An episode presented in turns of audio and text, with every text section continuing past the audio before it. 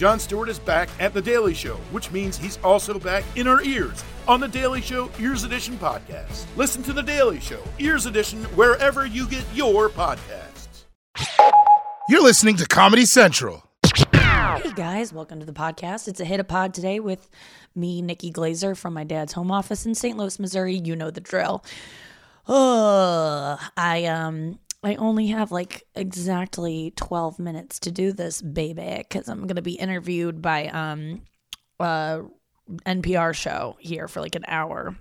I've already done a lot of broadcasting today. I um did my own radio show, then I did some sports radio show. The guy wrote me on Instagram and was like, "Do our show," and then um and then the radio host like hit on me for a lot of it and like in a really nice way. He was like, I think we would be great together. He kept like pitching, like, you know, if you and I were like, I just think we'd really get along. Like, he just kept kind of setting up scenarios where we'd have a great time.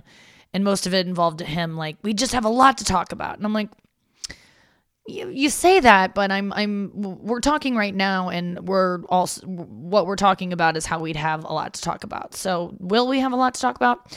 That's always the thing I wonder on The Bachelor. Like they always talk about like I'm having such a great time. That's what they talk about on the date because they're not having a great time, so they have to talk about how they're having a great time because there's nothing to talk about because they have nothing in common.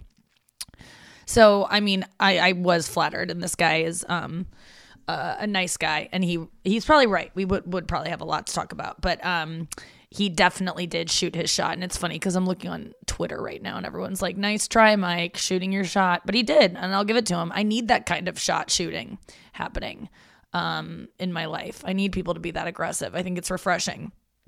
And he's not wrong. Like I'm attracted to men who are comedians and who work in radio. It's precedented that those are things. Those are I like people who do the same thing as me is essentially what I'm into. Um, but it was funny because I've done I did a radio show a couple weeks ago too. At this point, it feels like it was yesterday. It was a couple weeks ago, and I did a similar thing where I called into a station that's like not, you know, in St. Louis, it's like a, a smaller market. And um, the radio host did the same thing. He was like, "Man, I feel like, you know, being quarantined with you, we'd just be like shacked up and." I don't know, we'd just be talking all night and, and laughing. And I'm like, do people think I'm like so fun to be around? I don't know. A lot of hanging out with me is being in your phone next to me. I'm kind of a, not that fun to be around. I just I think that people think I'm going to be like having these engaging conversations all the time. And I kind of am. You know, the right person I will be. But my parents like I don't even talk around them. I just like kind of le- I only talk on air and then I am around them and I do I mean it's not like I'm quiet, but I'm just not as um animated as one would think off stage. I'm very like I don't know Uber drivers that find out I'm a comedian, they're always like tr- they're always surprised at how quiet I am. Um I just like being in my phone so much. If I could be on my phone right now, I would be, but I can't do this and be in my phone. So I have to set it down. But I just like not talking and being in my phone. That's kind of relationship I'm looking for. Um I'm going to be on uh I should tell you because I just found out I'm going to be on Lilly Singh's show tonight. I taped it back in um when things were normal. Um, it is uh, late with Lilly is the hashtag. The show is a little late with Lilly Singh. I honestly don't. I remember I did well. I did an interview with her. I forget what we talked about, but um, Carlisle went with me, my friend Carlisle, and I killed. I mean, I had a really good set, and I look really cute. My outfit's like amazing. I'm looking at pictures from it now, but um, I don't remember at all what we talked about. And my hair. I mean, my hair has seen better hairstyles. So tune in to see my hair looking like so basic. It looks like I'm going on the bachelorette, my hair. I got to do something different with my hair. It's really I'm tired of these every time I, I'm on TV. It's just these like curly boring tendrils. Gotta shave it. I gotta shave it soon. I'm not going to. I'm never gonna shave my head. What am I kidding? Like I'm not brave enough to do that shit. Girls who shave their head, you're you're braver than I am. And I know you're like, I could never get on stage and do stand up. It's not that hard. Shaving your head is hard. I'm never gonna do it but I'd like to do it. I dream of doing it. I literally dream of doing it. Um, but I always regret it in my dream and I always cry so hard in my dream. I wake up like sobbing because my hair is gone. So I don't think that's a good idea to do it. I've been getting a lot of DMs about people having dreams about me, which is so cool to me. I gotta be honest. People are like hanging out with me in their dreams because I think you spend if you're listening to this every day, like I'm in your life, man. You're maybe listening to me talk more than you are like your loved ones that you live with.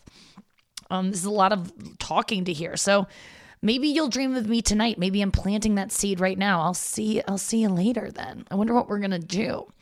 It's just funny to think that I'm doing other things, like when I don't even know I'm anywhere. Like I think being in people's dreams is super flattering. I love hearing about it, even though it's you know it's the most the only time that a dream is interesting is if I'm in it. So that's the only time I want to hear it. People, someone had a joke about how dreams and photographs, photo albums are the same. I don't want to look at these unless I'm in them or uh, people are naked.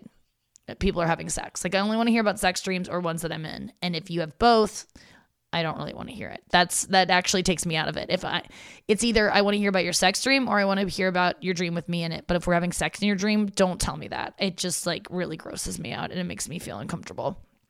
Um because a lot of times guys will be like, I went down on you for an hour in my dream and then you came on my face. I'm just like, oh God, who who does this work on? It ain't me. It ain't me.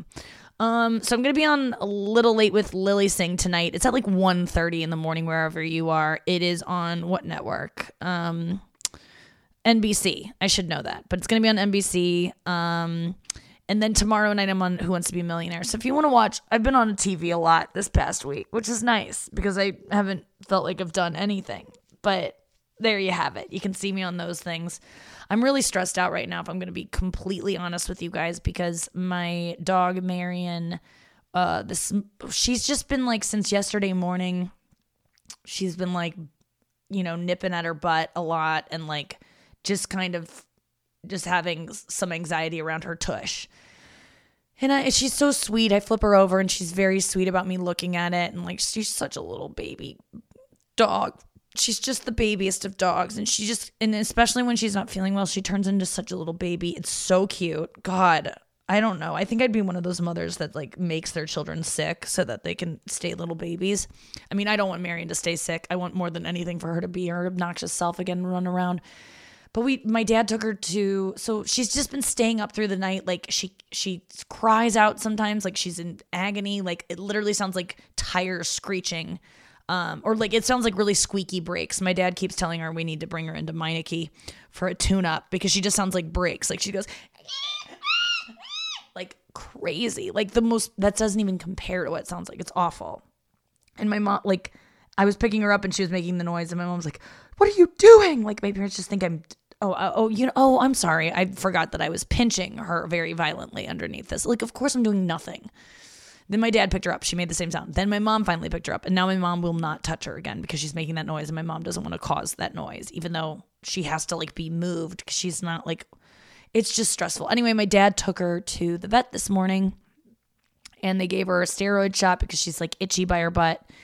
And now it seems like there's some kind of bone injury. Like it seems like now she can't move without screaming, crying, and she's shaking in pain. I mean, it's like the worst thing to see.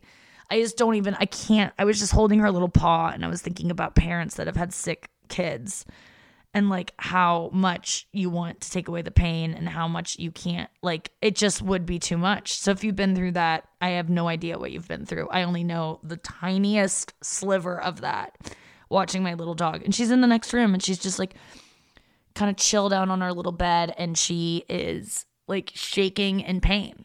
And um, we're gonna bring her back in but like we don't even want to move her because she starts screaming. And then i give her some ham and her tail starts wagging. So she's not like dying but something's up. And i'm just like but the problem is like my parents have classically like not done things when intervention needed to take place. So i'm glad i'm home because they would have never brought her into the vet today because i offered to pay for it i did pay for it they don't like to pay for things and so they just let things get so bad before they go spend money to get it treated. Like my parents are just they convince themselves that like, oh, it's just a thing. Like my a whole thing happened with another dog where the dog died, where if it would have had intervention sooner, it could have lived. Um, so I just yelled at my parents and was like, I, my mom's like, she's fine. And I go, I don't care. It's my money. Who gives a shit? Just take her in. I don't understand what this like denial is. And even if she is okay, won't that be good? Whereas I think my when my parents go to the doctor, they do it to themselves too. They won't go to the doctor until they're like or my mom at least. My dad will go whenever he wants, but my mom will not go unless she's like dying. And then when she goes and gets an x ray finally because some pain she's having, and the x ray doesn't show anything, she is like so embarrassed, so mad. My dad gets mad at her. Like they get so mad if there's not something. And I go, Isn't it good that you went and figured out that there's nothing? Isn't that worth your money? My mom's like, No, I wanted it to be something. And it's like, Well, why? Let's examine that. So I had to like convince my parents. My, my dad didn't need much convincing, but I had to like convince my mom that it was okay that my dad was taking the dog in, which it was no sweat off my mom's back. I was paying for all of it. I just didn't even understand why it was a conversation. I'm sorry to stress you guys out with this. It's it's really not that bad. But um it just I don't know. I'm just like having a lot of emotions about um, delayed intervention in things because coming from someone who almost died myself and no one really got involved until it was too late. Um, you know, maybe I have some resentments hung over from childhood. Who knows? I was like, I made myself cry last night. Um, I was really proud of myself. And this is like really sad, but I just feel like sharing it with you guys.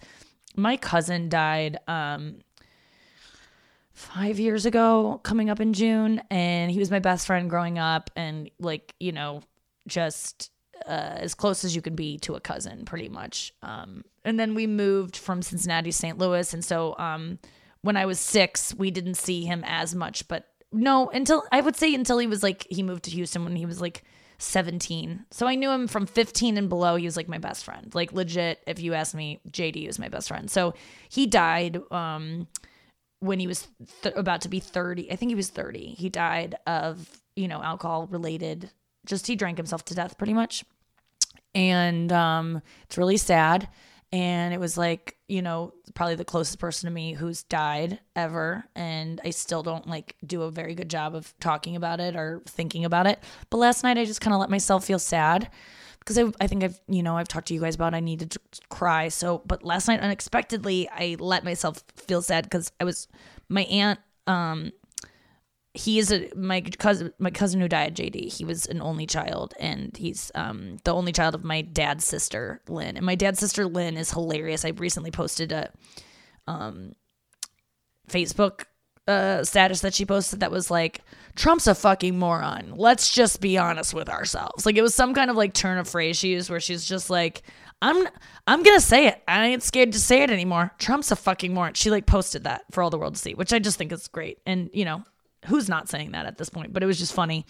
It was in her tone. She's a really funny woman. But anyway, she does this thing where she writes on my cousin, my dead cousin's Facebook wall. And I don't, I've always heard that she does this, but I don't see it because I don't go on Facebook. But last night I looked and it was just like, I'm not kidding you, every week since he died five years ago, multiple times a week. It's just like, I miss you. I love you so much. I wish you were here. I wish we could laugh at this. I saw this today. I miss you what what are you doing? I would give anything. And some of them are very very heartbreaking. Like i don't even want to like say what some of them say. It's like i would i would do anything uh, just like i would do anything for five minutes with you. I miss your sweet laugh. I miss your sweet hands. Just like a mother in mourning. And um this morning i was talking to my mom about it and i was like i really like let myself read those and it was heartbreaking and i cried and you know i'm just so sad for her pain. And my mom was like i just the I don't know if she should be posting that on his wall. And I'm like, I think it's beautiful that someone has a place to go. Like she can't leave her house. She's kind of like housebound. So she can't leave her house to go like to his grave and talk to him.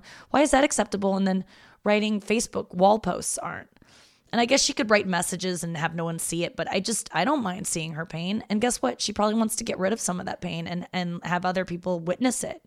Probably feels very alone with it. So I just I don't know. I just thought it was beautiful. And maybe you know someone who's lost someone that does the same thing. And I don't think we should judge them for that. I think that's their way of grieving. And honestly, like I've texted people before that are dead or I've written an email. Um, and or I talk to them. It's all the same shit. But anyway, it was just really, really, it was really sad. I have to go. I hate to end on this sad note, but um, anyway, I just like uh, felt my feelings last night, and it was really nice to cry about my dead cousin who I loved a lot. And um, thanks for letting me share that. This is your daily hit of pod. I don't know if it was helpful. It was helpful to me for sure. Um, thank you for all the positive feedback that I continue to get. I love you guys, and I'll talk to you tomorrow. I got to go do this NPR interview, and I'll tell you when you can listen to that at some point. Squirt, squirt, uh, uh, gee, yakbot. Watch Lilly Singh tonight. This has been a Comedy Central podcast.